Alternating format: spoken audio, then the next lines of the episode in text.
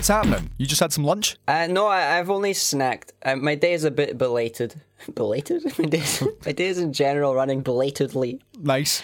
Um, Good, good adjective. sure. Um, and I'm only snacking because I didn't have time to prep my lunch before recording. Um, my question to you about snacks, because my, my snack currently is a is a is a mix of things. It's not just one item. It has been several items put in a box and sugared. Uh, sorry, just at that point I was opening an Irn-Bru can and it sprayed on my face. Nice. When you've got a, a, a mixed snack of any kind, do you have like a system for eating said snack? Uh, yes, I do. Well, give me an example. What's your system? Give me an example first, because I can think of at least two that I would uh, I would share. I'll tell you the current snack that I'm having. It is um, dried mango pieces Okay. and coconut f- shavings or coconut Interesting. flakes. What would your system for that snack be? Eating them uh, essentially an alternate fashion, so that by the end of said snack you have one piece of mango and one piece of coconut left. That's how I would do it. Wh- Wait, which one are you eating? Like, what's the? oh, What is it? Coconut then mango, or is it mango Y- then yes. coconut? Coconut then mango.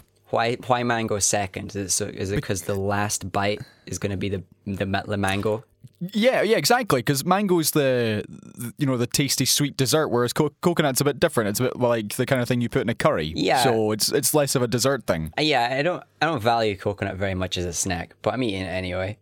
Um, so my system is different. Okay. I ate all the coconut. Oh. because I just didn't want any of the coconut, and I decided I will eat them. There won't be any anymore, and Okay. then I can enjoy the mango. Right, right.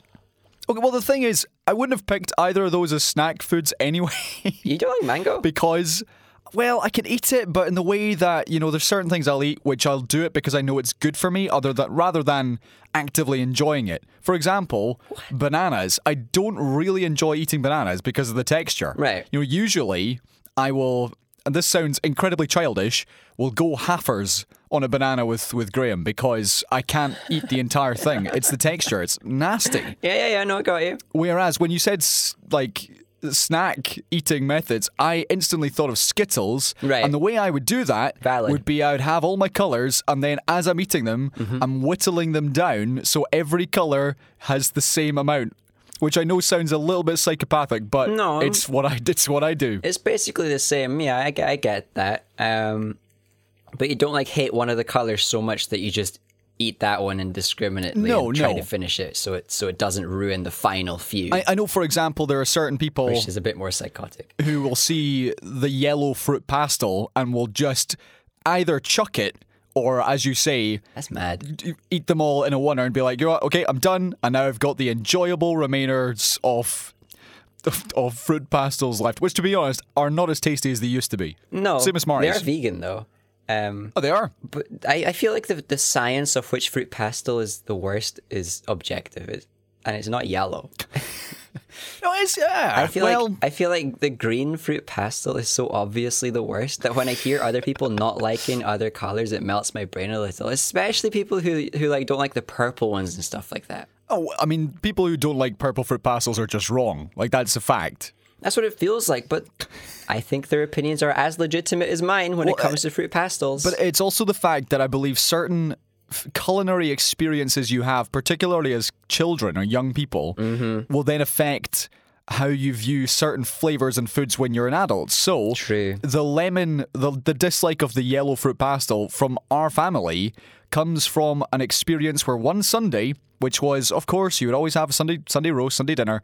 Yeah. One Sunday, Right. my mum decided to experiment and make lemon chicken. right. And Yes. w- uh, my younger brother Chris is is scarred from this. He is brought up. He'll bring it up on an annual basis at this rate, and it's because it clearly was so horrendous. I'll be honest, it wasn't very tasty. Would I have it again? No. Is it enough to put me off yellow fruit pastilles for life? No, but for some people it would. Yeah. Okay. Okay. Okay. I got it. No. I was just, but yeah, we're talking more about the systems. So if I hated yellow fruit pastilles, I would eat those first. Okay, this is a lot of chat about uh, how to eat snacks, but what's what's happening in life? Are you uh, you still being chased by the tax man, or are you kind of more chill at the moment? Uh, uh, I don't quite know. I mean, that sounded like the tax man had found you with that noise. I'm figuring that one out. And no, I'm not behind on taxes. I'm just trying to stay ahead Right. on taxes. That's the difficulty. The difficulty I have is that I'll have like a nice little amount saved up, and then my car needs replaced Yeah. brakes Yeah. and new tires, and Yeah. suddenly I'm like, all right, well, into the piggy bank I go. Yeah. Buy tax money.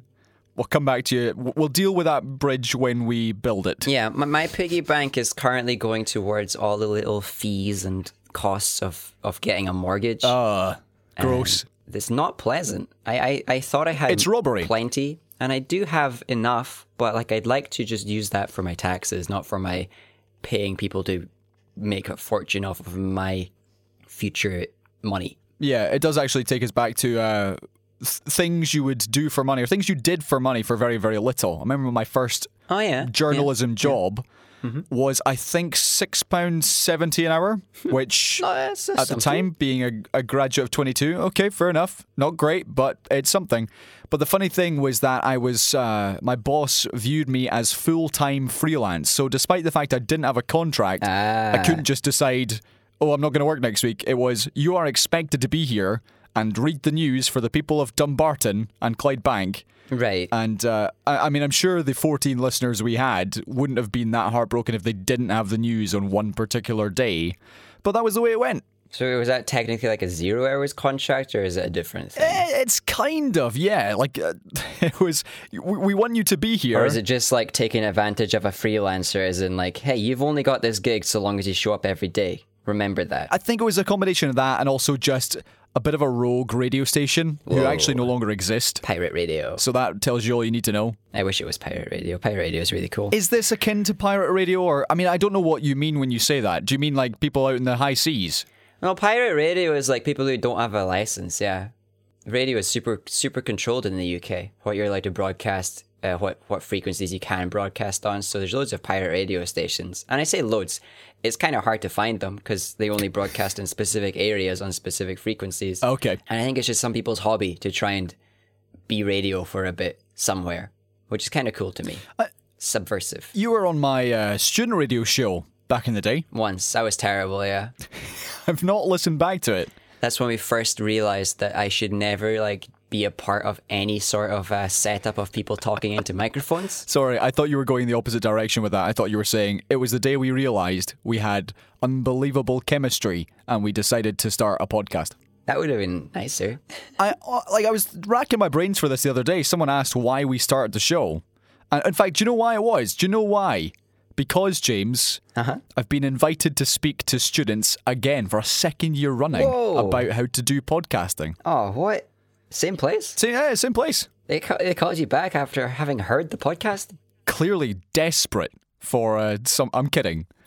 Clearly, they heard our fantastic production values and high value entertainment and thought this person knows what they're talking about. Mm-hmm. Let's let's get them to to talk to students and get even more wonderful podcasts into the world. How did we start? I think I was just like, I, we, I, I think I just sa- said I wanted to start a podcast, and that was it. It was born. and you were ve- you were immediately very keen. Yeah. Well, I think it's because I'd done the podcast thing as a student and it had been very successful. You know, that first podcast I did in 2011, we got 20,000 followers on SoundCloud within, I think, two months because we were talking about European football. Yeah, it's a it's a legit topic. Precisely. And at that time, I don't think anyone else really had something as niche as that. But in 2021, pretty sure every niche has been niched. Yeah, the niche that we have is that nobody else has my opinion or your opinion. That's very niche. Yeah, and no one else has our our friend circle or our voices. Exactly. Yeah, nobody else can like recruit their uh, record-breaking size family to give them at least some listens per week. Yeah, absolutely. Okay, well, welcome to this uh, cult of a podcast, which is Seesaw Parade, episode 261. I'm Colin and he is James. I am. We may or may not be related. Thank you very much for listening. This is your new favourite podcast, Yep. Scotland's least dull podcast, Absolutely. with the longest running season one of any entertainment slash news slash politics slash occasionally sport and mainly great chat in the history of the world of podcasts, even since 2011. Can't believe when it. I was just a young, naive thing. And that's like all of those accolades are accredited. They've been signed by the officials. Do, do you know what? I I think I found uh, a website that we were that we are streaming on. I think it's called Reason. What? Reason.fm. What? And they have uh, I don't know. These there's dozens of places where people can you know listen to the podcast. Right. Most people go on Spotify. Some people go SoundCloud, but there's loads of other places as well. Yeah. So this place has clearly taken an RSS feed from, I believe, probably our SoundCloud, where the description of this podcast includes the phrase award winning. Now, clearly, no one has ever looked into this because I'm pretty sure I wrote that a few years ago and have just left it in an attempt to make us sound even better than we are. So can we give ourselves an award and that that then makes sense? It's or rather it's true. I mean, yeah. Uh, right. How about you give us an award, and then I also give us an award, and then I'll second your one, and you second my one. Right, so uh, we'll, we'll- come up with a, a competition name. You know, I did actually look at the British Podcast Awards and thought, hey, may- maybe maybe we should put that uh, our own show. And then I thought, actually, you know what? That's a terrible idea. There's like thousands of podcasts. Award entering podcast. Many of which have legitimate topics to talk about and actual flavor. Hear these like podcasts, and, and it's just the most harrowing stories of people fleeing uh, war-torn countries, and their school buses getting stopped at military checkpoints, and people walking up and down with machine guns, and people being dragged off the bus. I'm sitting there listening to this and thinking, this is awful and incredible, and this stuff should be winning awards, not where we discuss how to eat snacks in what order. But hey ho, we we we've got this box cornered. It is our own little box. We- No, yeah, no, we we've got we've got a little bit of the market, and that's what matters. I think it's very good that we're able to produce some form of a show every week or two, Every week. that is valid, without putting in sixty man hours of work per person. I would love to be able to commit full time plus job to making a very good podcast. Um, and producing episodes with le- legit intent and purpose and lasting lasting effect. But I have a job and not enough money.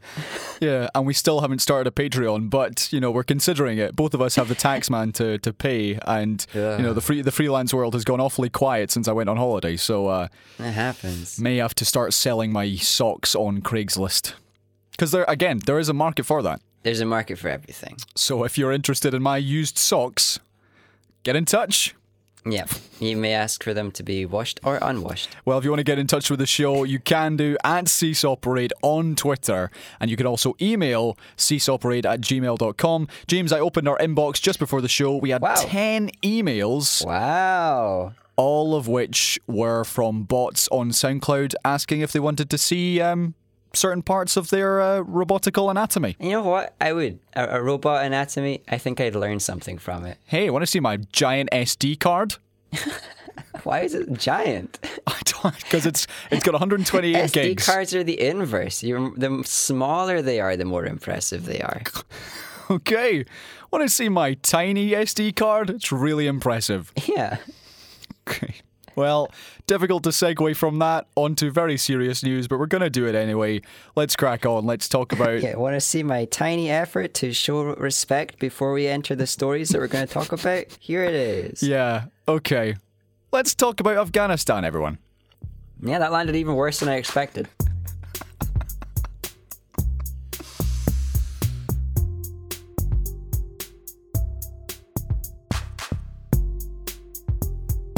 Oh man. Okay, well, Cease is renowned for handbrake turns, so let us go screeching into Our this one. handbrake turns might be award winning. I mean, this is the kind of stuff that people are listening out for. Anyway, let's talk about what's happening in, in Kabul. This is an ongoing situation this afternoon. Various governments across the world are telling their citizens to stay away from the airport after warnings that there could be militant attacks by the Taliban at the gates of Kabul airport. Yep. Uh, there has apparently been an explosion in the last uh, couple of hours with unconfirmed reports of at least 10 people dying. Yeah. The incident is said to have taken place outside the Abbey Gate, which is where American and British forces are. Uh, US says there have been some casualties. The number is currently unknown. And this has been coming for the last few days. We had the Forces Minister, James Heappey, who was telling uh, the media that the threat was severe and potentially imminent. Uh, currently, yeah, these these details are still thin on the ground, but what we can say is that a number of countries have had their final flights out of Kabul airports Yeah. today. Yeah. So the likes of Belgium, Denmark, and the Netherlands are now gone. If you are a national from any of those countries and you're still in Afghanistan, then the last flights have departed. So this, James, again, so much has happened in the last seven days or so, and ultimately it is deteriorating by the second or by the minute. And the the US point of view is that August 31st mm-hmm.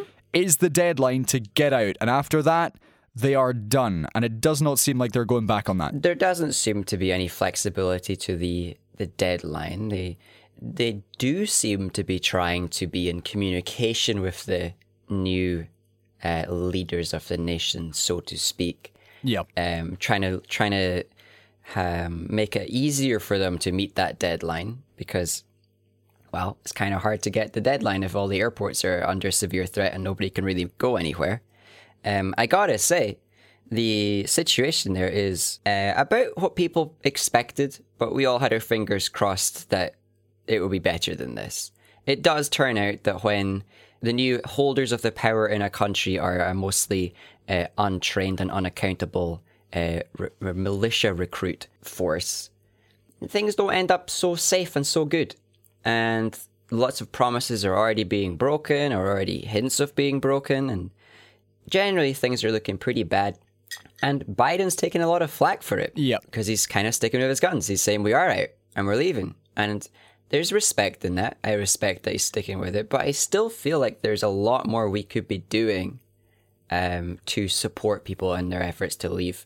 Um, that goes for the US and the UK in general. We're, we're doing we're doing a, a bit, but not not quite as much as we could. I think. So, so let's uh, delve further into, first of all, what's actually happening in the country before we look at the political side of things. So, this story about this attack at the airport will continue to unfold in the next few hours and days. But by all accounts, right now, it's uh, late on Thursday afternoon. It does appear like there has been a, a serious attack at the airport. Uh, the a Taliban spokesperson said at least 11 people had died Yeah. uh, but I suspect that number will go up. So we were speculating last week, just at the time the Taliban were holding a press conference, I believe their first one ever, that uh, it was too early to say whether this was a legitimate aim for, well, legitimacy, or if it was just a front for essentially getting back in power and then reverting to the way things were. And I would say that it's the latter. It's leaning towards it by a long way. Certainly. We've seen stories in the last week of uh, people being, well, Tal- the Taliban going door to door and either beating people who were found to be working with the UN Yeah. or NATO or any of the allied forces, Yeah. uh, as well as uh, people being whipped in the street. Yep. We've had stories of people who have been executed because of their links to the likes of uh, the British or the US Army. And by all accounts, it does appear, as you say, James, that the Taliban are leaning towards what they used to be known for, except this time they've changed in that they know how to speak to cameras or they, they are more savvy when it comes to dealing with even social media. Yeah, they've um, there's been a bit of an uproar because they they've managed to keep a few of their Twitter accounts. Um, Yeah. The uproar is mostly based around the fact that people don't know what terms and conditions mean. They, I, as far as I'm aware, the accounts that have been kept up are not breaking any of Twitter's rules, and therefore I do find it kind of hard to justify why you want to have them have them deleted when communication is key to actually resolving things. And I am both happy and then also like a bit uh, annoyed that the communication systems are going into place because Yep. there is there is a lot of communication from US leaders, UK leaders, EU leaders, all of this towards the new people in power. Um, but they're also claiming that they're not legitimizing them, and it kind of feels like most of the politicians in our side of the uh, conflict, so to speak, are just kind of hiding away from doing anything big so it doesn't bite them. Biden's taking the big hit, and nobody else kind of wants to follow up and take a hit for the sake of Yep. doing things well or doing things efficiently. Okay. And the UK's messaging and the whole thing has been pretty messy. Um, and as good as there are, there have been many a story of our uh, soldiers and whatever who are still there doing great work and trying to protect people um, and trying to extract people, which I think is important, even if we shouldn't have really been in the first place. Um, but it is key that we actually do keep the communication open. And even if they are, as the Taliban, just pretending that things are going to be okay, the longer we can keep that charade in place, the longer the peace lasts, the more people can, can get out, the better, in my opinion. And then if they drop the charade, consequences can happen then. Right, just just to add some more facts here, Canada have also announced that their last flight has left Kabul today. Uh, the French military are expected to have their last plane leaving tomorrow, which is Friday. And uh, yes, the UK have said, despite the fact that Boris was asking for the US to extend the deadline, it looks like the two of them will both be essentially running flights out until the, the end of the month. But yeah, which is a commitment I appreciate. if the situation continues to deteriorate at the airport, that will prove challenging because, by all accounts, there seems to be thousands and thousands of people attempting Yeah. to leave, attempting to flee. which is like n- unsurprising when you suddenly have the occupying forces leaving uh, the area and trying to extract everybody who they're pally with. Of course, there's going to be um, countless other people who are also terrified and also wanting to leave. And we really should be doing more to get those people out. We should be trying to get anybody who is in fear out of a, a place that they no longer want to stay in. It is a shame that a lot of the rhetoric floating about is that we shouldn't be accepting the refugees or whatever because you know they've chosen their lot by by being there this long or or whatever other stupid arguments people are making. Um, the world should be doing everything it can to help the greatest proportion of people that it can. Um, and especially since there is some form of organized resistance against the new um, power structure, there are p- people who were generals and fighters um, for the Afghan government before who have now organized and uh, have occupied several areas and are fighting back. So it's not going to be a peaceful place, especially not if the resistances keep keep on going. We've seen citizens resisting. We're seeing um, armed armed uh, organizations resisting. So there are going to be casualties and fights and danger and all these things. So uh, get everybody out. We should be taking them all in. And I, I believe um, Scotland is trying to take in everybody that the UK takes in as refugees. And Yep. Similar things are being said from certain states in America who are willing to take on uh, the support. And it's like it's great that the UK government is setting a target and is also going to be funding anybody who comes in and kind of providing the money that is needed to support that. But the numbers aren't big enough. I would never, I, I, would never think there's su- such a thing as too many um, people helped in this kind of a situation. Yeah.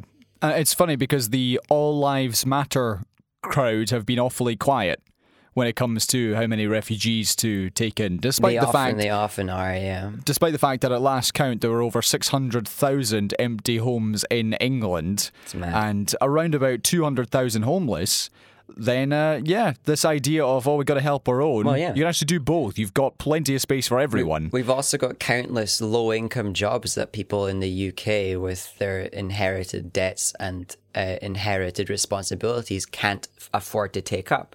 So there's loads of jobs completely unfilled and that are just getting deleted because the businesses are all closing down. Yeah. We can support so many people. Yeah, we'll, we'll talk about the, the jobs aspect in the UK and uh, various supply chains which are breaking down later in the program. One uh, one other point I learned this week, which was my ignorance, which was eventually uh, oh, I read something, looked it up, and it turned out it was true. All right. the refugees don't get any benefits. They, they don't get anything. No. other than I believe it's five pound seventeen a day, which is about 20, 30, 34, 35 quid to live on a week, and that's it. And they have 28 days to find themselves accommodation. And uh, yeah, that's that's the deadline. That's as long as they get. Yeah, the, the, the system here is really really um, stacked against people who need the help. They don't get enough support, in my opinion. Uh, Well, should. it's, it's particularly with people who who say, "Oh, these refugees are just coming in to, to take our benefits and scrounge off the system." Yeah, to take our take our benefit. Yeah, they just want to come and have a freebie. They don't get any freebies. They're literally unable to do that because of the way this uh, the government system works in the UK. Yeah, and it goes beyond refugees. Just any immigrants in general, even pre-Brexit, um, any immigrant from the EU, if they didn't find a job and had a sustainable plan after three months, we could have we could we could boot them right out of the country. there, there, there's a whole bunch of lies um, about this system in the UK and how it helps foreigners way more than they deserve.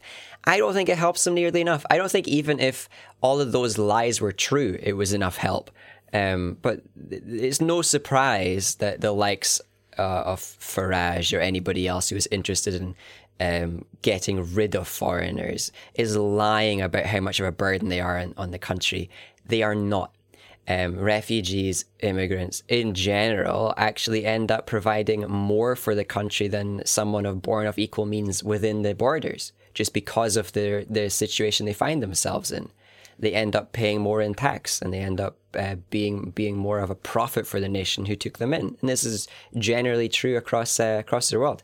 Uh, you look to countries like Germany who have taken in huge numbers of uh, asylum seekers, refugees, and immigrants. Uh, all of well, for the majority of which ended up being m- massive boons to the country. Okay. Um, but all of all all we get told about is how they're benefit scroungers and how they all just join the gangs and the the feud cases of refugees and stuff causing harm are mm-hmm. blasted out headlines across the across the sky. Okay, let's talk about the political side of things. In the last few days, we had the Foreign Secretary Dominic Raab rejecting calls to quit after claims he should have personally intervened to help evacuate Afghan interpreters for the British Army. So, Mr. Raab was told to phone his Afghan counterpart for urgent support to get these people out the country, but it's understood because he was on holiday, he told a junior minister to do it who didn't because he knew that if he phoned up his Afghan counterpart, he would have seen the fact it came from a junior minister and not taken the call. Right. So opposition parties, uh, opposition parties say this was an error of judgment. It's put people's lives at risk and asked uh, in Downing Street if he would resign. Mr. Raab said no. Oh yeah, no. And uh, yeah, this was after newspaper reports had shown the Foreign Secretary relaxing on a beach in Crete on the same day that the Taliban entered Kabul. So there's your British Foreign Secretary right on the ball. Well, yeah, and it's no surprise. It's no surprise how uncaring um, the foreign sec was. It's no surprise that he won't quit after being so uncaring and so callous. Um, there's nothing. I don't think there's anything um, that anybody in cabinet could do that would make them quit at this point. They've realised that they've got the populist vote solidly locked down. They've got the vote of the people who can be lied to and manipulated to just continue to vote for them. So they don't need to quit because none of it matters. They've realized this for a long time. So Raab just decided his holiday was more important than a crisis. Yeah. And he knew it wouldn't affect him in the polls and it wouldn't affect his future uh, career as it stands in the party. So he called it right. Uh, I think it was a huge error and a big mistake morally, but hey, Yeah. he's going to carry on in his job. The thing is, they all knew. Well, we all knew, and particularly in the inner echelons of government, they would have known how quickly the situation was deteriorating in Afghanistan. And the fact that the government was falling apart in the country as well, Yeah. that was well known. So why did he still go on holiday? That baffles me. It is. It's mad to me that he- they know so much more than us, and they know so much more than us, so much faster than us, and he still didn't do anything um, until it was too late, and then sometime afterwards they released some press pictures of him looking very serious and on a phone and in in in a chair behind a desk and doing his job with rigor. Um, so, so they just know that they can get the easy recovery. Um, it's mad that he did it. I don't understand the the the logic. Um, I don't think anybody ever will. But it, it doesn't matter in the long run. It all well, it doesn't matter to him. What matters is that it caused grievance to I don't know how many people uh, in the crisis, which is huge, and he should resign for it. But nothing's going to make these people resign, which includes the likes of um, forwarding the crisis line to a, l- a laundry company. Have you seen that one? Uh, no, I haven't. You have to fill me in there. Goodness, I believe it was um, Priti Patel's department. They set up an emergency contact line for people with concerns uh, over Afghanistan or like relatives in Afghanistan, like a helpline and a crisis line. Um, and they set the auto forwarder wrong, and it was forwarding calls to a laundromat, basically. Uh, I believe it was a laundromat, like a cleaning company Wow. for I don't know how how many days. It was several days before it was reported and found out that many people were getting forwarded to the voicemail for some business in Coventry. No one's going to resign. Nobody's going to be held accountable. Indeed. Uh, we talked about that before. It's the fact that doesn't matter what happens, it is a once in a blue moon occasion if a minister does Yeah. actually resign nowadays. But then, but then think about the inverse, where Sturgeon once was accused of maybe breaching ministerial code, and before the case even came to its close, the media had decided that it- was time for her to resign, and Keir Starmer had decided that- that she needed to resign, and.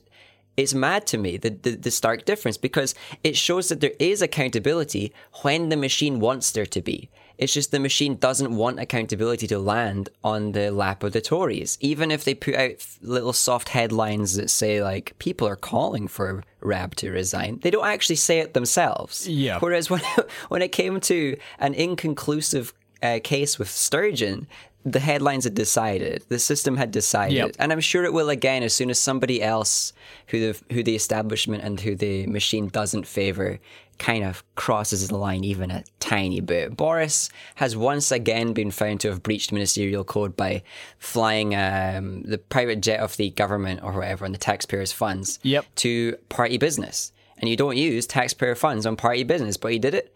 Breached ministerial code. I haven't even heard what you said about it because it was made such a small deal of. I didn't even hear it happened. It's mad. Okay, let's uh, move on. Let's talk about COVID in Scotland. Uh, we've now hit a record number of COVID cases. Hooray! And it's partly being fueled by the return of schools after the summer mean- holiday. Yeah, if, yeah. Looking at the numbers, it is mad the spike in cases Yeah. for the teens. It's scary. So, so that's what we're looking at. It's the Deputy First Minister John Swinney. He said that this new data, which was 5,021 new cases of the virus, uh, was largely down to a big jump in the number of under 19s who have been infected. So the numbers today, again, pretty high. It's uh, Tuesday and Wednesday's numbers, though, which were the, the record breakers, the highest of the pandemic so far. And uh, on Tuesday, the uh, the figures themselves actually led to Nicola Sturgeon, the First Minister, warning that the country was at another fragile and pivotal moment, adding that she could not rule out the possibility of some restrictions being reintroduced. On the back of this, though, if you look at the levels of serious illness and death, they are still remaining relatively low. Yeah. The number of deaths in the UK this week have been around about the 100, which is, of course, still far too high. If you're looking at the peaks of flu season in December and January most years, that's about 300 to 400.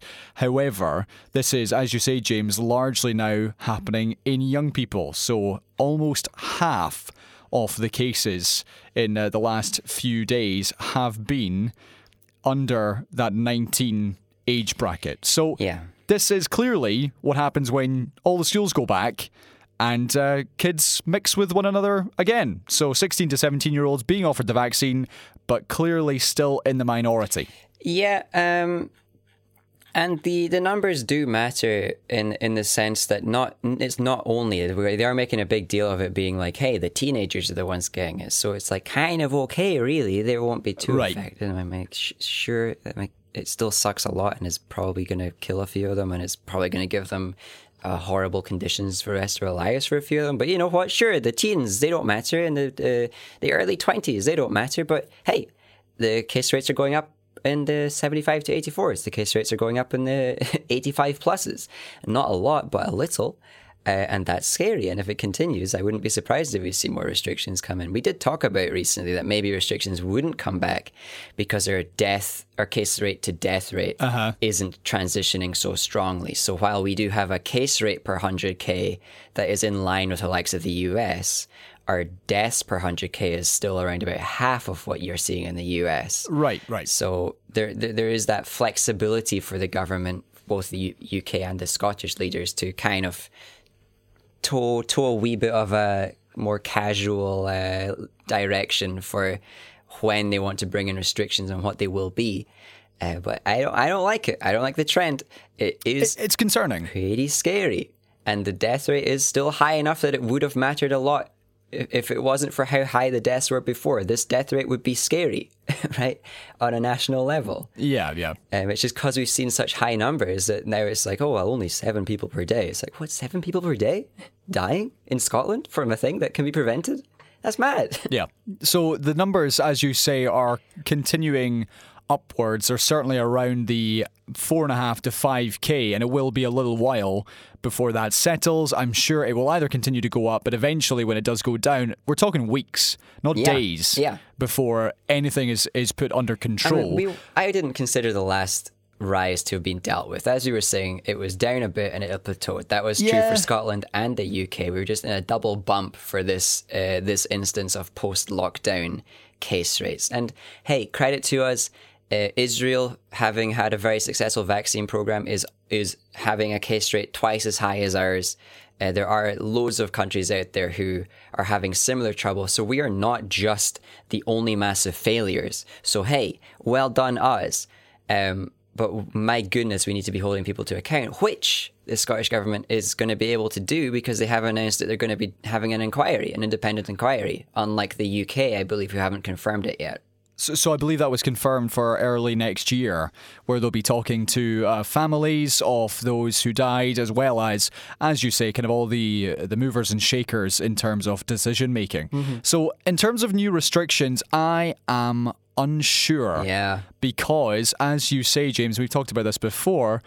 It's largely at the moment in young people, and because they care less, and I think the public as a whole cares less if it's kids getting it, even with the uh, the threat of long COVID, which is still affecting around oh, almost half a million people in the UK. Oh, it's terrifying. Because it's not death, then I think most people are like, all right, it's fine, life can continue. Melts my brain.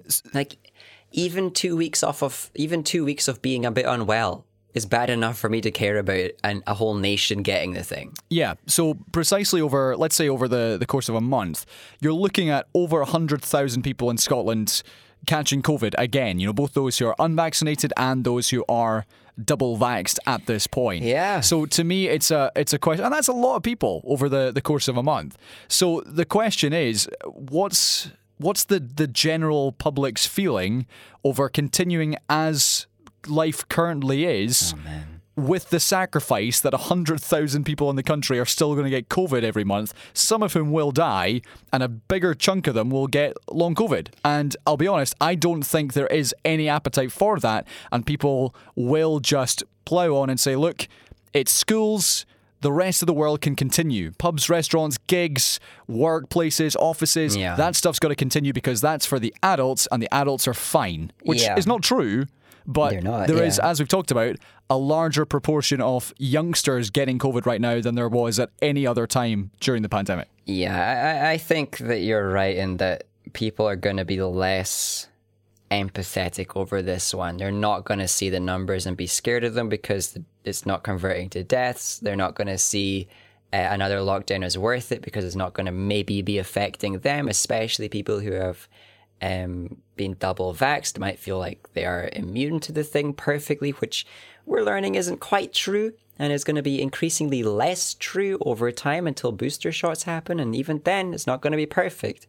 Um, and I think there's a lot of people who are seeing uh, how the rest of the world is handling it and is just wanting to copy paste. Copy paste the American way of just, hey, do what you want. Copy paste the, the European way, which is a little a little bit similar, really.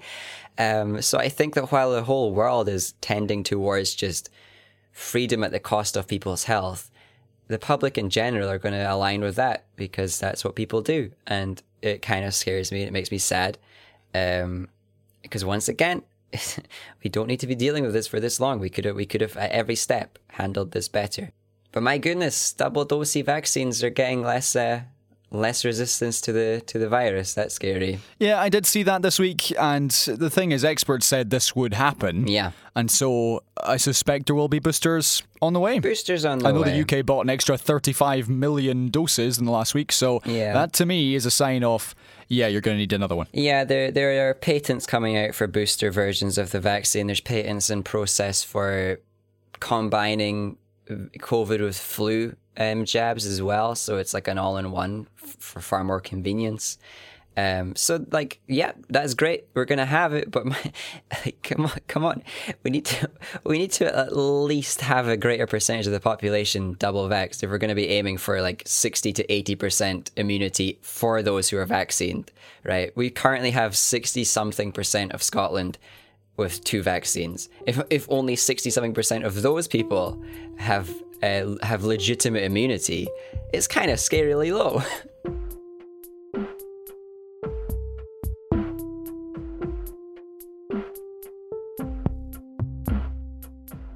Okay, James, from bad news to some more bad news, and uh, let's Oh. talk about the fact that supply chains across the UK yeah, mhm. are beginning to collapse, and this is largely down Yeah. to the knock on effect of the massive number of vacancies currently being seen amongst HGV drivers, the long haul drivers who, it turns out, many of whom were from Europe, were from the continent. Oh wow! And here we are. Can't believe it. Several months after uh, Brexit and when things have begun to pick up again, that we're beginning to see the cracks in the system reappear. So we had this week McDonald's, the latest eatery, to announce that actually they had run out of things, mm-hmm. and this was down to the amount of, or the rather the uh, the shortage, the lack of HGV drivers Lack of yeah. and materials coming from uh, from the continent.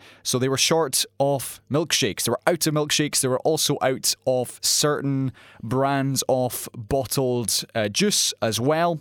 But we've also seen in the last few days Nando's who've had to close 50 of their stores across the UK because they've run out of chicken, including my local Yep. at Silverburn. It's it's closed. Ah, we've had uh, we've had Greggs as well, which has had to discontinue some menu items. KFC have had to discontinue some menu items Yeah. as well. and supermarkets are stacking those shelves tactically. Things are a bit more spaced out to make the shelves seem more full. Yeah, uh, we I believe we had the the chief exec of uh, the co-op yesterday saying that the food shortages across the co-op stores in the, the UK were the worst he had ever seen. Well, they are. It's record-breaking low supply. Yeah. Yeah, and, and we also we also saw in the last uh, few weeks that food and drink exports uh, to the EU from the UK were down two billion pounds in the first quarter of 2021. A few more stats for you. I've talked about the 90,000 lorry driver vacancies currently going in the UK. Wow. We've seen the likes of uh, Tesco and other. Don't worry, Colin.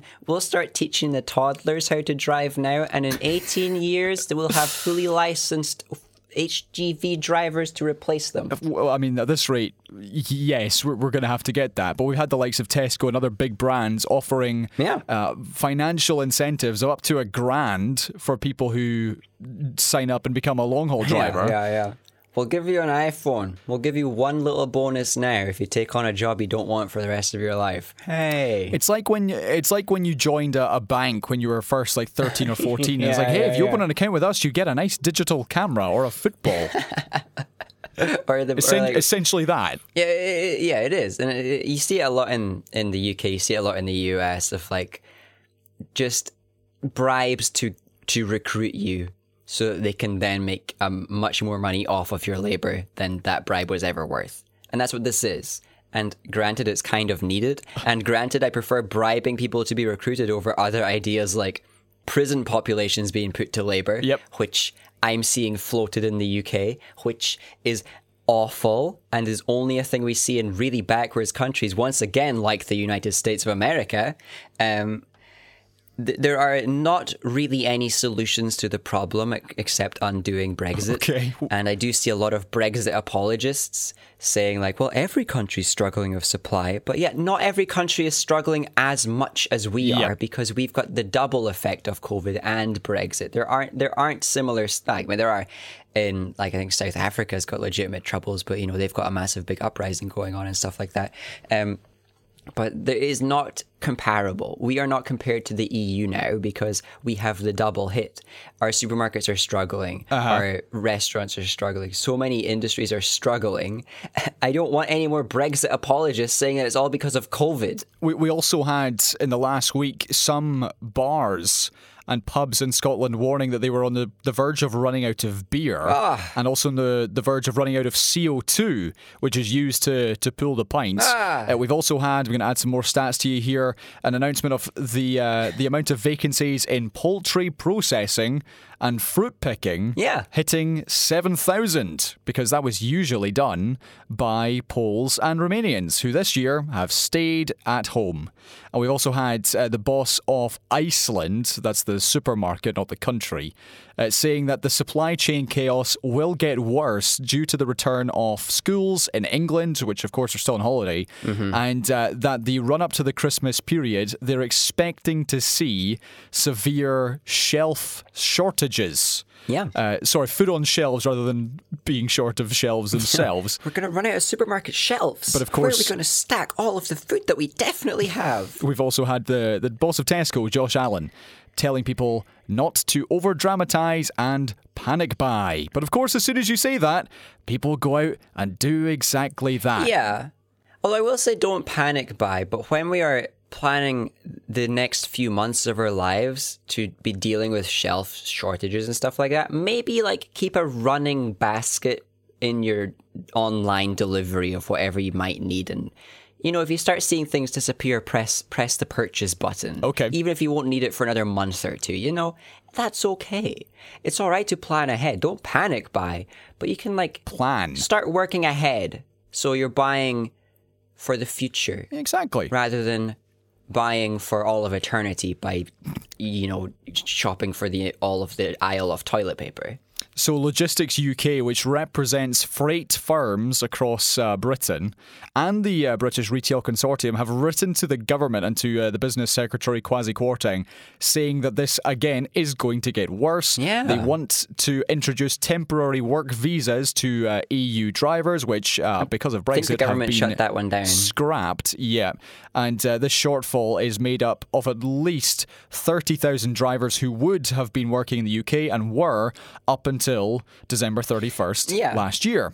but I can, I can see why nobody wants to drive here because it takes longer to get in and out why would you want Yeah, to yeah. take longer to do a delivery and then get back to your original spot when you can just do other work, work instead like, you- I wouldn't want to get stuck in the UK for I don't know how long trying to Yep. leave again after after driving.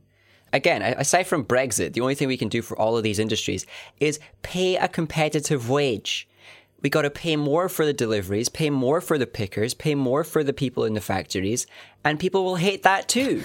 Right, so you're right in that this is the only silver lining. I believe it was an interview I heard on uh, Radio Scotland yesterday who said, finally, it looks like lorry drivers might be getting paid what they should have been being paid Yeah. for the last several years for the insane amount of hours they do, their mental sleep schedules, and the fact that they, at some in some parts of uh, or some routes, I should say, going from the UK to the depths of Europe, are away for up to like ten or eleven days at a time. So Absolutely. get people getting paid more. I think I saw an article this week which said part of the reason for all these uh, vacancies across many industries is that workers have decided they would like to get paid a bit more.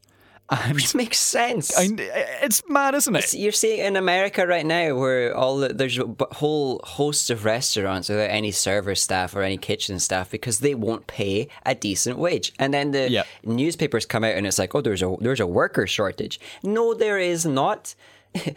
there is a competitive wage shortage. You are not giving people enough money to take on your terrible jobs. And you know what? Unionize. Everybody out there needs to be in unions. Yeah. There's like the, the the the if you just look at graphs between like union representation in the workforce and then how good people are getting paid or the the labor share of total um, worth of the UK and stuff like that, it is just proportional. Whenever we've got strong unions, the people who are working make more fair amounts of the money. Whenever we've got weak unions or no unions, which we've kind of leaning towards now, Right. there's no competitive wages, and we're relying on all sorts of unsustainable practices. So, so one final uh, piece of information here, just to explain the legislation. When the UK was part of the European single market, drivers used to be able to come and go as they pleased, Yeah. regardless of where they were from in Europe. Yeah. But because of Brexit and now this all all this additional border bureaucracy and visas and all sorts, it's now meant it's too much hassle for oh well thirty thousand of them to drive in and out of the country because Yeah. they're paid by the mile or kilometer rather than by the hour. Exactly. So delays Yeah. are costing them money. It's hitting them in the in the wallet. And a couple more um, brands I've been reading about. Haribo are currently struggling to deliver to the UK because of this shortage. BP have uh, closed a handful of its UK sites because they're unable to get petrol and diesel to them. And as you mentioned uh, a few minutes ago, prisoners across the UK are going to help plug this war- this worker shortage in the meat industry uh, because of this warning of shortfalls up And until you know Christmas. what? They better get paid a full wage. They better be volunteering for the work and they better be getting paid exactly the same as they would be if they were just taking the job outside of the prison. well, let me ask James. Realistically. How is this going to be solved? Because this is clearly from everyone in the industry who's talking about this, it's going to cause problems across the UK. So, realistically, what's the solution? it's going to be the Tory magic money tree. Don't, and don't say undo Brexit. the thing that they accuse every single person of left-leaning beliefs that to to be uh, uh, reliant on they're just going to pretend that they don't need to raise taxes and they they're going to pretend that they don't need to tax the rich and they're going to pretend that they don't need to tax corporations and instead they will just carry on spending money to solve problems which they pretend they don't do and increasing our deficit as a nation and increasing our debts as individuals Yeah. and then they will they'll they'll keep doing that until they get voted out of power and then they'll blame the next government for trying to solve all the problems they caused. Okay, a couple more stories briefly before we talk about entertainment matters. Let's speak about OnlyFans, who announced this week's uh, announced this week that it's going to delay the proposed changes to its policy on content creation after a massive backlash by its users. So, if you're new to this, this is the uh, the content subscription service which people will sell explicit photos or videos on, and uh, people will Well, pay money every technically, month. you can have an OnlyFans for anything, but You, well, you can, but the majority we know of people what it was mostly used for. Yes, right, right. Majority of people using it for that. And uh, last week they announced uh, a new policy, which was essentially banning everything other than. Uh, Nude photos, which were uh, far from sexual, Well, they just yeah, were well, not- nude, and that was it. not quite. It was non-explicit, so it was thing like you're not allowed to do. Th- Right. I I I wasn't hundred percent sure because they weren't too clear, and I don't really want to right, say so- the list out loud, but you were allowed to still do quite a lot. So I read it, but there were certain things, which again, yep, not going to read it. You can look it up yourself if you really want to.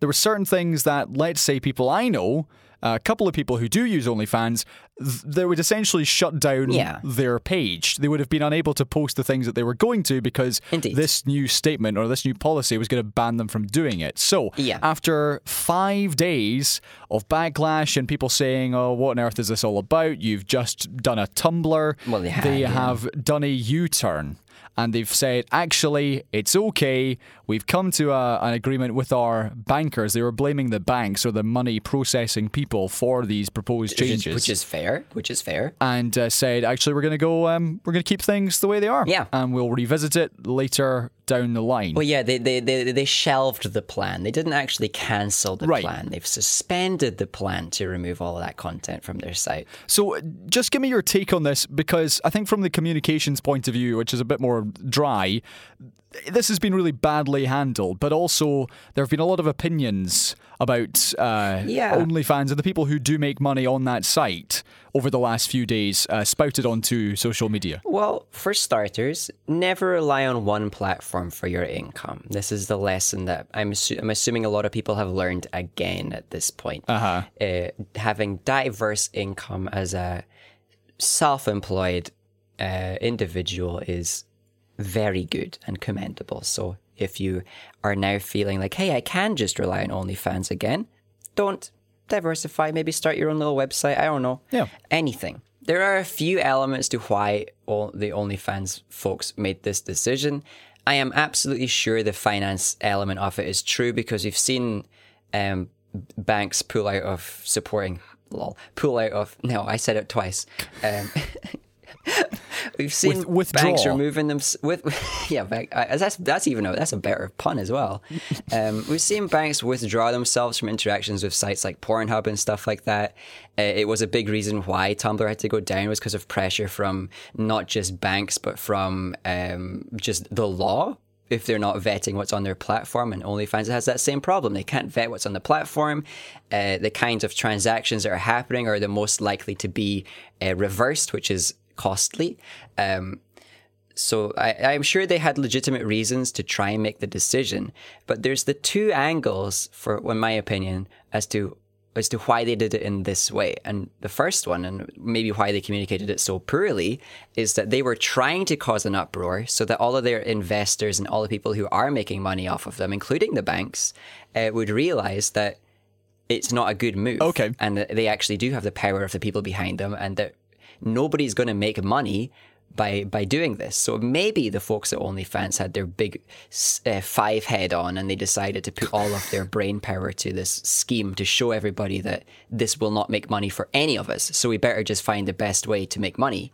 And the other way is that they just uh, had a panic because they were getting sued around, like around the corner or because the banks were going to like stop uh, interfacing with them tomorrow and they had to immediately make an announcement and therefore the announcement was really poorly made um, uh, but the U-turn isn't surprising either because we saw what happened to Tumblr. We've seen the decrease in revenue from sites like Pornhub who have who have had to have everything be verified manually and all of this stuff Yeah, and yeah. only allow certain elements of content. And I am I am pretty sure OnlyFans will have to um, improve their verification system, try and put in new measures to make sure that there isn't uh, exploitative content and there isn't anything uh, illegal going on um, to keep this on, which is why they're only shelving the plan. I'm, I'm thinking that they've been told that they have to make more concrete and solidify their uh, their platform. Um, but there was no way they were going to survive because what they were going to try and do is basically become a Patreon esque website, which Patreon went through the same process. They used to have explicit content, they banned it in the past, but Patreon only take five- 5% of your profits and OnlyFans take 20 So they were never going to compete. So it would have been the end of the business. So the U turn is not a surprise. Okay, one last story before we talk entertainment, and this is the news that our over half a million young people in Scotland can now get dental care free of charge. This is after Yeah. the Scottish Government uh, announced more cash to help the sector recover from the impact of the pandemic. So dentists are set to receive an extra seven and a half million pounds of funding, and uh, they'll be using government cash to buy new drills, which don't generate as much aerosol, uh, reducing the risk Yeah. of spreading COVID. James, I had a very personal chat with a dentist this week who was very unhappy about this. Ah, I'll get your, your, your thoughts on the, the bigger picture in a second, but my dentist, who is a lovely lady called Louise, uh, said that the, the entire sector needs essentially a revamp because at the moment, Yeah. in the in times past, the uh, she would have seen between 30 and 40 patients a day. Because of the current protocols around dealing with COVID, she's seeing between 10 and 12 a day yeah. and she is only allowed in three days a week. Yeah. Uh, because they need to have a certain amount of uh, space between the d- dentists who are in the surgery. And of course, this is now leading to a massive backlog as people over the last 18 months who missed out on treatment are having to, to book in advance, essentially. So I uh, have my next appointment, which is to get some fillings replaced. And the soonest appointment she had, or the nearest one she had, was the end of November. Yeah. We're currently in August. Yeah. And she said that uh, her surgery in particular, three of their dental nurses have gone home back to uh, to Europe because they had uh, come here to work. Pay is Ah. better. They could then send it back, and so they are also facing a, a big shortage. But the main issue is, and this is her words, not mine. Dentists are viewed less sympathetically by the public Yeah. because they're seen as well paid and uh, like a almost an elite level of the NHS. So Yeah. that's why there hasn't been any real media outcry from dentists about this. She said they were told about this uh, under 26 getting free treatment on Friday at five o'clock without any consultation. Oh dear. And uh, they're they're just having to deal with it because the public don't really care that dentists are having a rough time because at the end of the day they get paid well, so Yeah, doesn't so matter. they're fine. Uh, and no, I, I do sympathize with that. I do feel like when these when these changes are made on a national level, you should at least be giving the uh, the affected people a bit more of a heads up. Right, right. Um, and you should at least be giving them more support. I do think though that dental care should fall under just free for everybody. And I think that's the direction Scotland wants to go for this. I think it is a vital part of uh, healthcare. And it surprises me all the time that it isn't really free. Even the stuff that is under the NHS um, is still not free. Yep. Um, and I think that that kind of nebulous place that dentists find themselves in, where they are nebulous. much like GPs, um, kind of a private business who do NHS contracts, puts them into this place where the public don't really get a grasp of what the business is like to run. And therefore, we don't have much sympathy for them because we just don't know how they work. Um, uh, it, it does feel like they are one of the more well off uh, businesses because that's kind of the paint the, uh, the picture that's painted for us. Um, I'm I'm though I am fully in support of expanding the the availability of free dental care. I think it should be free for everybody. I think it needs to be uh, well funded. And like with most things that are government funded, there's this uh, talk back of like it's money that we're never going to see back, and it's uh, bad investment and all of this stuff. But it's not. An, it's not an investment. We got to st- stop talking about things like vital elements of keeping our society healthy as though it's an investment Right. because it isn't. It's just something that we do. We don't call the army an investment, right? I don't see anybody complaining that we spend so much money on the military and don't get any of it back. Um, but when we look at things like dentistry and healthcare, we actually do get that money back because people get to live better lives and make more money and therefore pay more taxes, right? So there are things that are way worse to spend money on than the health of your populace if you want to have a thriving economy.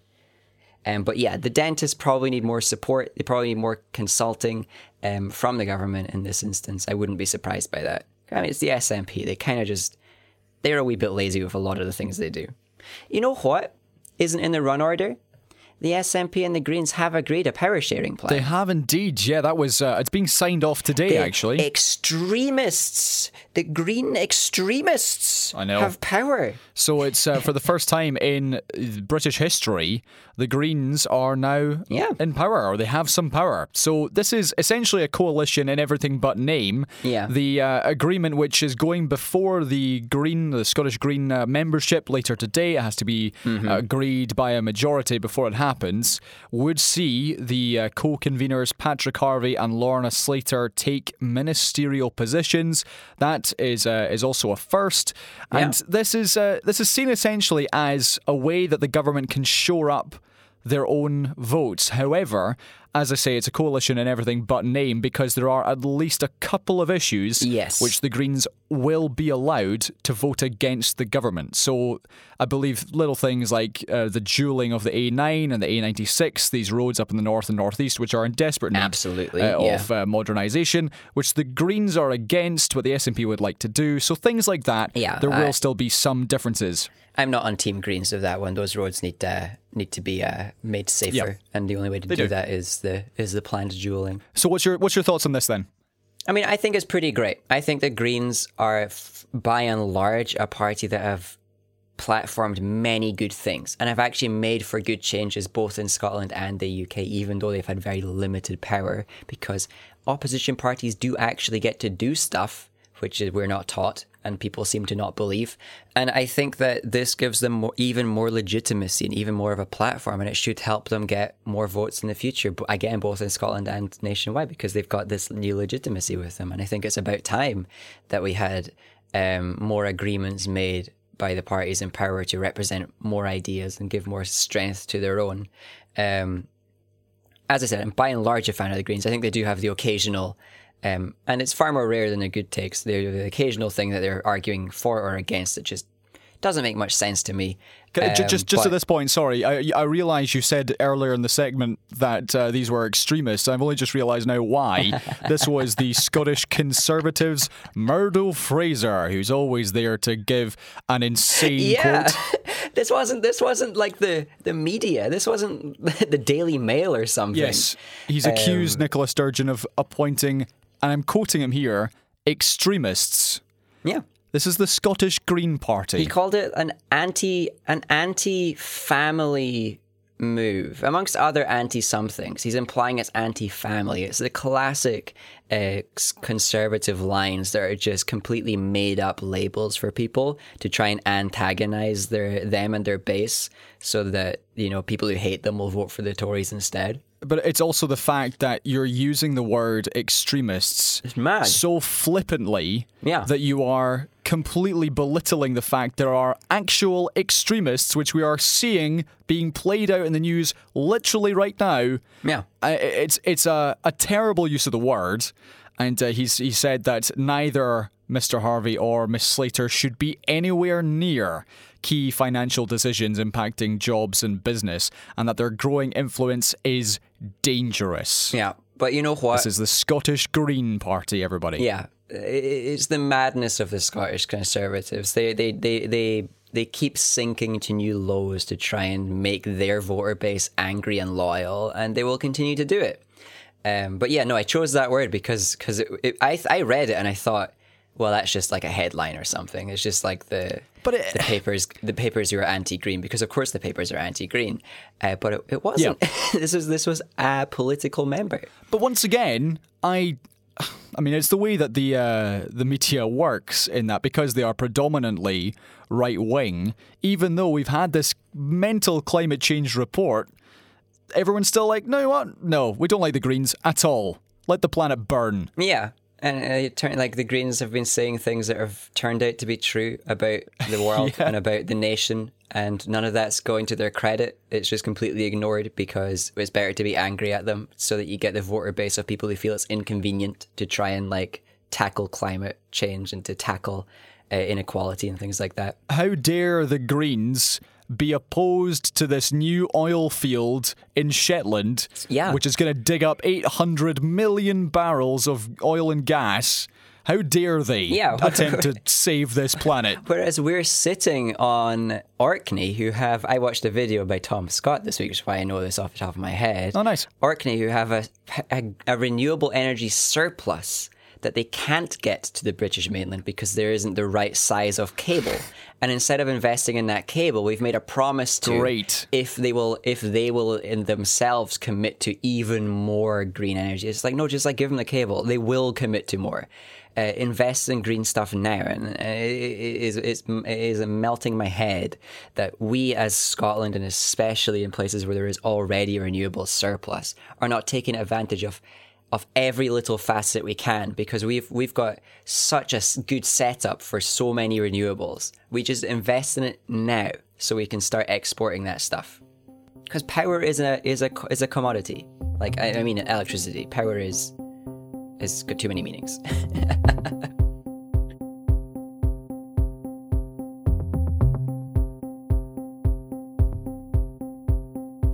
Okay, James, let's finish up. Let's talk entertainment and what we've been watching this week. We've got a couple of Marvel trailers, uh, brand new ones, which have hit uh, the internet this week.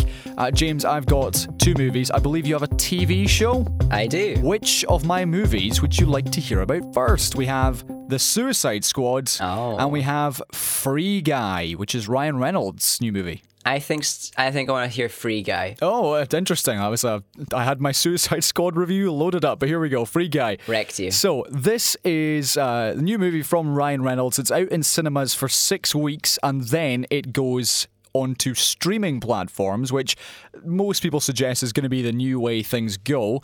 It's uh, directed by Shawn Levy, who is best known for directing the Night at the Museum franchise, but he's also Yeah. the producer of Stranger Things, which was news to me. This movie uh, stars Ryan Reynolds as a non player character, an NPC, who doesn't realize he's in a video game, and it's his attempts to then save his friends from the game's manic creator, who is Taika Waititi. Uh, this also has Jodie Jodie Comer from Killing Eve as the uh, the lead female, Lil Rel Howery, who's been in everything, and Joe Keery, who is Stranger Things. I want to see Steve Harrington in, in Stranger Things. Yeah. he's great. And uh, this movie has a bunch of high profile celeb and Twitch and YouTube cameos because it's about video games. Uh, there are so many in this film, I lost count, and there was three in the voice cast that I saw in the credits and thought, I missed the fact that Dwayne Johnson had a cameo in this, or that Hugh Jackman was in it. Mental. Anyway, All right. the highest compliment I can give this movie is it is like The Truman Show. Okay. And Ryan Reynolds is basically modern day Jim Carrey. okay. So, and that is a that is a compliment praise. because this film is sweet. It's at times emotional. right. The performances are universally great. You know, they, they are all firing on all cylinders. It's not ones that people have phoned in. You know, they're really trying here. Nice. It is a fun film. It is funny. There's maybe two or three times I laughed out loud, so it's not a, a 22 Jump Street knock out the park, but it's a lot of fun. Right. You know, it's uh, lots of smiles, lots of lots of grins, as opposed to belly laughter, Feeling good. and it's a mashup of pop culture references, the Lego Movie, and Grand Theft Auto all apparently rolled into one. and uh, this week, apparently Disney want more. They're looking to make this into a, a franchise. Oh. So they're going to go for the free guy and then they're going to go for three guy. three. I mean, that is undoubtedly going to be the uh, the sequel title. But this movie is. I really liked it. I was really surprised as to how much I liked it. All right. No, I, I am I'm surprised too. I thought it was going to be kind of mediocre because it took so long to come out. A- And also, I mentioned the cameos. There's a couple. One of which um, I won't spoil it because it is really enjoyable going into it and uh, it happening unexpectedly. One cameo made me laugh out loud because I thought, "How on earth did you manage to do that?" So it's it's worth it for the cameo if you're a, if you're a nerd like me. But All right. Ryan Reynolds, honestly, he is beginning to chisel his way into leading man territory, and Deadpool obviously plays a big part in that. Ah. But also, we saw with Pokemon Go, or sorry, Detective Pokemon Go, Detective Pikachu. My bad. Detective Pikachu. The strength of box office was basically on the fact that he was Pikachu. Yeah. Yeah, his name is actually profitable now for sure. And that's that to me is really interesting because he is the most generic looking man you could uh, you could possibly come up with. You know, the older he gets, he. I mean, he looks He's generic handsome. he looks great, but he is literally a, like a creator character on a video game. Yeah, yeah. He's he's a little bit too handsome in a normal way. He doesn't have to. He doesn't have like the one odd feature that makes him endearingly Right. handsome, like uh, like an eye that's slightly lower down than the other one. But this is why I believe he is such a good fit in this movie. He also produced it, so that helps. yeah, he does look like an NPC. but he's literally an NPC. He's a background character in a video game. yeah, And it's all the it's the little touches that'll be why. Yeah, It's the little touches this film has which does make it feel feel like a game you would want to play. Right. Because it's got the little the characters who say the, who say the same soundbite over and over again. Uh, The same uh, minor details that everyone who's ever played Yeah, yeah, a big open world video game will recognize as, oh yeah, okay, that looks familiar. Nice. So if you're looking for no, I thought this was going to be so mediocre. I'm glad to hear this, and I want to see it. like genuinely, if you find yourself at a loose end over the, the coming winter months, chuck it on. I think you'll have a really good time. but brain off. Yeah, I mean it's For the most it's a video it's a game Yeah. based on a video uh, a player who becomes sentient in a video game. So yeah, Yeah. Not, not really Yeah. one for uh, for the I- brain, I- but I- it's just a lot of fun. I, I did find the, the marketing efforts for the film very interesting too, because they were pulling in Deadpool to market it, and they pulled in Do you know why? um, Korg to market it a wee bit. Because Disney bought the rights to the film Yeah. after it finished uh, production whilst it was ready to go. Oh, they came on late. Absolutely. So, for example, what a couple of these um, cameos, a couple of the moments in the final act are only possible because Disney own now own the movie. Right. And so all the things the game wanted to do but would have had to license it from Disney, they can now do because uh, House I of get- Mouse yeah, I get it. have it under their banner. So similarly, I was very surprised Yeah, to see a YouTube video of Deadpool and Korg from the Marvel franchise, which is Taika Waititi, Yeah. reacting Of course. to a Free Guy trailer. But the reason is it's because Disney bought the movie and clearly are now looking to franchise it. Okay, that makes that makes that makes so much sense considering how the marketing worked for the film because that stuff came out of nowhere and then suddenly totally they were did. putting in so much so much effort and they did buy into the to the Reynolds effort. That's how he's done marketing before for loads of different things. So It's the thing is, I do really, I do really appreciate the efforts that Ryan Reynolds puts into most of his products, whether it's the aviation gin, the ads of which I do really enjoy. Yeah. His ongoing feud with Hugh Jackman, which is never ending, and I'm sure will Yeah. culminate eventually in some sort of movie appearance, as well as little things like how they've promoted Free Guy. But I agree, the reason it came out of nowhere is because I believe Disney realized, hey, we've got something here. This is absolutely a new IP. So yeah, check it out. all right. Okay, James, what have uh, what have you finished this week? I finished watching The Bad Batch. Oh, okay. Tell me about uh, the Brady Bunch.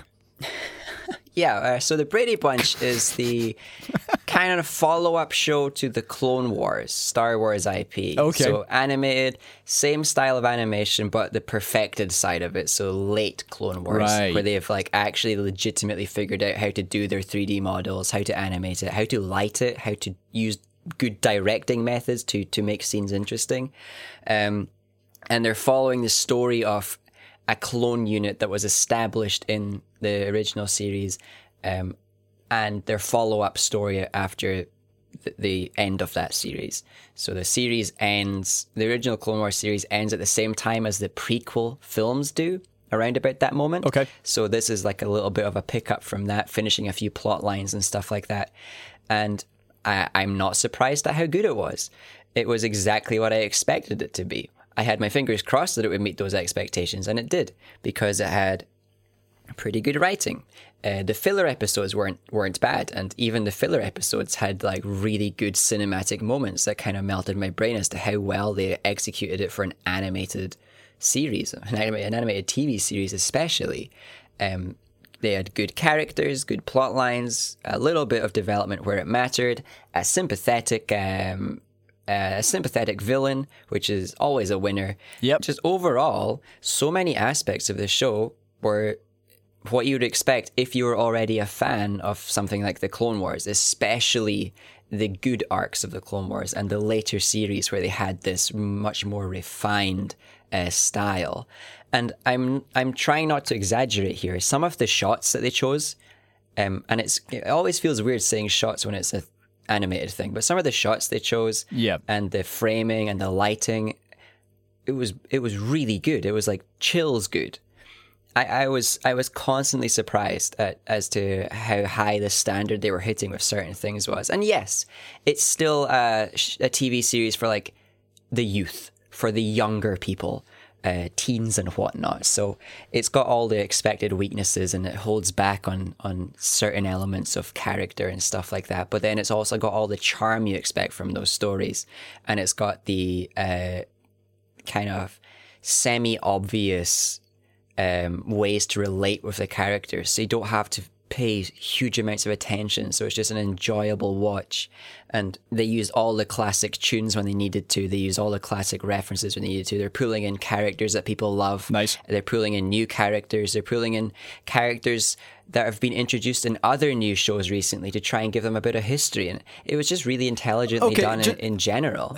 Just a question about that introducing characters from other shows, perhaps newer ones. Do you feel that's cheap because they're doing it for almost like an audience reaction? You'll get people talking on social media, oh, I can't believe so and so just popped up in that episode. Or do you believe it's absolutely necessary for uh, the story or kind of the wider franchise? No, I don't think it's necessary and I don't think it's cheap, but I think it just provides a little bit of validity to the character. So for ex- I'll use this ex- the explicit example. They bring in one of the bounty hunters that you meet in The Mandalorian, Okay. and they give them a little chunk of this show, which is set before The Mandalorian by a long way.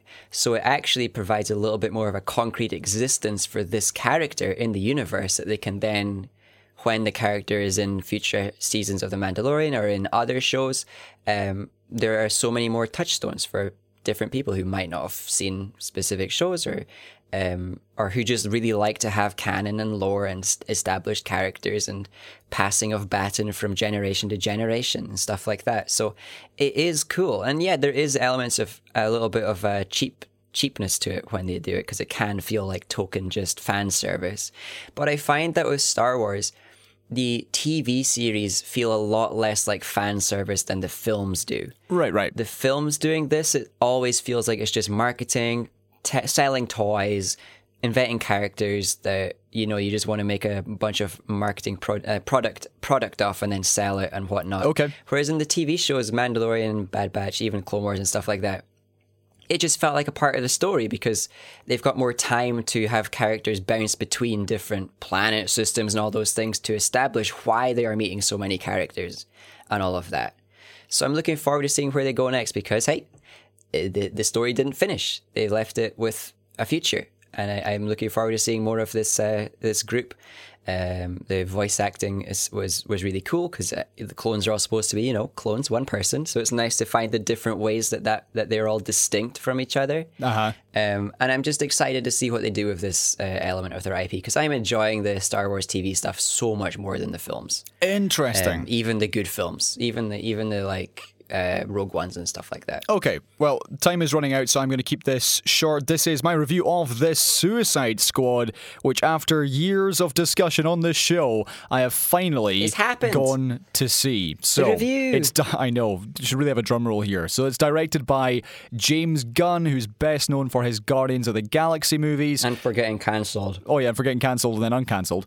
Unbelievable cast, headlined by Idris Elba playing Deadshot, Viola Davis, Margot Robbie, of course, as Harley Quinn, Mm-hmm, John Cena as Pacemaker. Sorry, Pacemaker? Peacemaker. Pacemaker would be a very different kind of superhero. a, would- he's, he'd be a villain for sure. Uh, Joel Kinnaman as Rick Flag, and then we have the likes of Alice Braga, Peter Capaldi Yeah. as the Thinker, uh, David Dastmalchian, who plays Polka Dot Man, whose inclusion was because James Gunn thought he was the stupidest superhero ever, as well as. Uh, Pete Davidson, Michael Rooker, who is uh, phenomenal, also from Guardians of the Galaxy, and Sylvester Stallone, voice acting as King Shark. And uh, and even So- more characters. Oh, there, there are so many characters in this movie. It's unbelievable. Nathan Fillion's in it. I love that guy. Nathan Fillion is uh, the, is TDK, who is the detachable kid. yeah. right. So let me just say, the opening five minutes of this movie are better than the entire original film. Great. I'm glad. Uh, it's it sets the tone so nicely. And Michael Rooker, who who plays the essentially the lead in the opening uh, few minutes, and you see him now and again, he is he, he gives the movie such a great beginning, and the supporting cast as well, absolutely phenomenal. So this movie is the storytelling and the way that, for example, I'll, I'll share how uh, perhaps some other movies do it. And also, I'm going to stay away from spoilers because I was requested to by uh, by Murray. Yeah. Other films will like take you to locations by putting a massive block capitals Miami across Which the screen. first Suicide Squad did. or it will be, you know, nine months later in Yeah. giant white letters. Yeah. The way that the Suicide Squad does it, because it does chop and change between different time periods Right. and uh, different moments of, of where people are, it's really uniquely done and uh, visually striking. So, for example, uh, branches spelling out a word, or perhaps seaweed which is rustling along the shore, Okay. coming together to form. Yeah. You know, meanwhile, or five five minutes You earlier. see that a lot in video games, actually. So it's little things like that which which work really nicely, and you think, oh, that was clever. So the, the way it does that, the way the film is structured, I thought was really interesting. I do have to say though, it is incredibly gory and graphic from the very start. and Yeah. what I liked about this, and I'll I'll compare this to Rogue One. Because what I liked and what we enjoyed and what audiences enjoyed so much about Rogue One was that there were characters who you cared about, Mm-hmm. whose deaths then meant something. Yeah, they're And of course- expendable but invested in. This film is called The Suicide Squad for a reason. Yeah. So, as the first poster did say, don't get too attached to these characters. But I tell you, Might say get detached. it's such a compliment to the storytelling that when these characters die, and many of them do, and that is Mm-hmm. free of spoilers because this is the whole point of the film, we all knew that. you do actually feel, particularly with a couple of them, like, oh man, no. Why?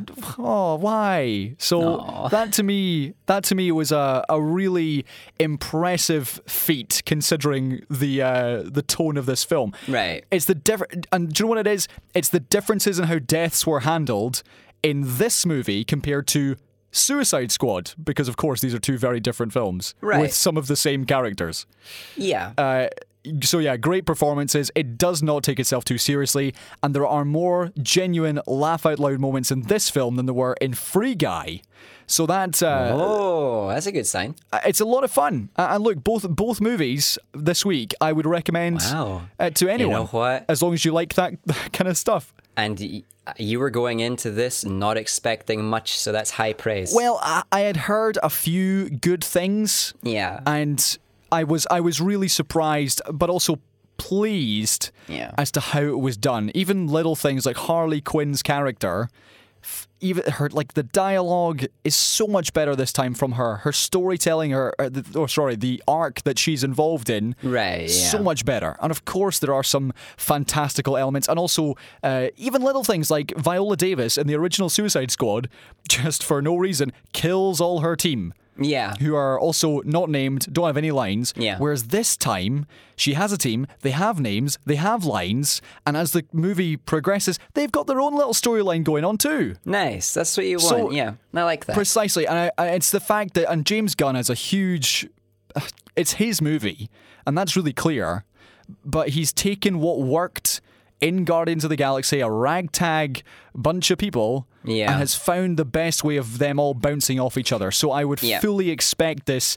I don't think it's done terrifically well at the box office, but that was I expected. mean, nothing will right now, yeah. It may well get a sequel, and honestly, if it's like that one, then great. I would, I would but you know, you know what? You know what? come back for more. Don't get James Gunn to do it because I don't want another Guardians of the Galaxy 2 situation. Okay, He's very good at establishing characters. He's Right. not very good at continuing them. I still stand by the fact that the end of the second Guardians film is one of my favorite endings of any of any Marvel film. True, it does end well, yeah.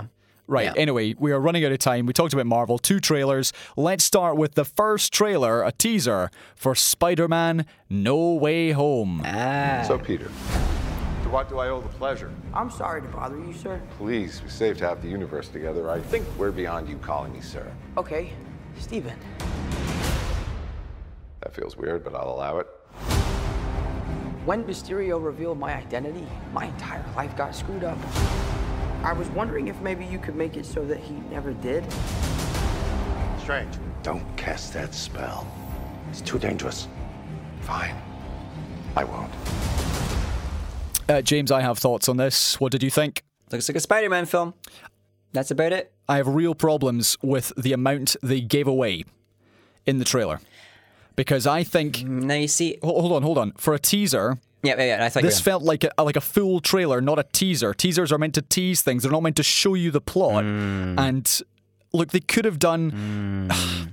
I appreciate the fact that they've includes included some old school Spidey villains. That was a nice moment. They needed to do that, I think. but I believe the entire trailer is something like two minutes fifty long. Yeah. way too long for a teaser. And so I thought it was too much. oh, yeah, it's not a teaser. Yeah, yeah, yeah. I yeah, thought it was way too much, and they could have uh, given us a far reduced version while still including a nice Yeah. little callback. I mean, but this might not have been the teaser trailer. This might have been the trailer trailer, and then it got leaked. So then they had to kind of like, this is the teaser. Here it is now, right now. Before you've all, you, I know you all saw it because it got leaked, but here it is. Um, so it might have been like t- trailer two that wasn't yet finished or something like that. So it's hard to tell, really. Okay. I, I, th- th- there is part of me that believes they've kind of shown too much of the film, but there's the other part that I think maybe they've only shown stuff from Act One. Okay. There might not be a single scene in the trailer that is in Act Two or Act Three.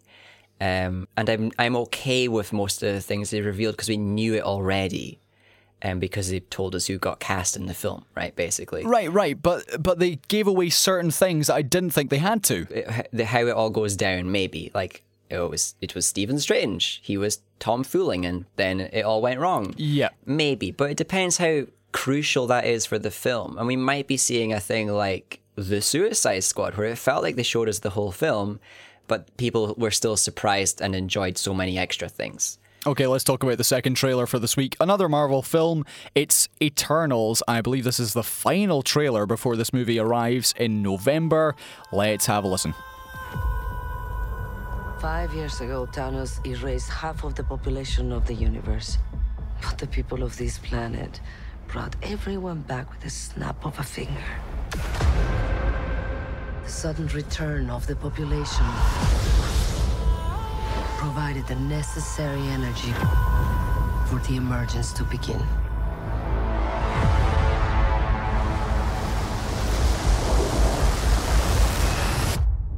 How long do we have? Seven days. Okay, James, once again, Yep. similarly to the Shang-Chi and the Ten Rings trailers we've been seeing over the last uh, few months, which, by the way, comes out next week in the UK. And it's getting some decent reception. It is. The Eternals trailers have failed to inspire any sort of interest in me whatsoever. Right. Because Right. an, an impressive cast does not an anticipated movie make. Yeah. And I feel like once again, this formulaic trailer with the classic unfunny Marvel gag at the very end just did not do it for me Yeah, at all. their jokes are stale. Getting worse. They're getting worse over time, yeah. Just you know, like a joke about IKEA tables. I don't. You're meant to be what protectors of the universe. Come on. Anyway, James, what do you think? I mean, yeah, no, a throwaway joke, fine. Don't put it in the trailer because Yeah. it makes me feel like the whole film's going to be throwaway jokes. Anyway, um, I think I've still got the same interest I did after the first one. It feels a little bit distinct from the rest of the Marvel feel, the rest of the Marvel mood. I think in a big part due to who's filming it, because there is a lot of beauty going on. There's a lot of really nice looking shots and stuff like that, which have been lacking in certain other Marvel IP.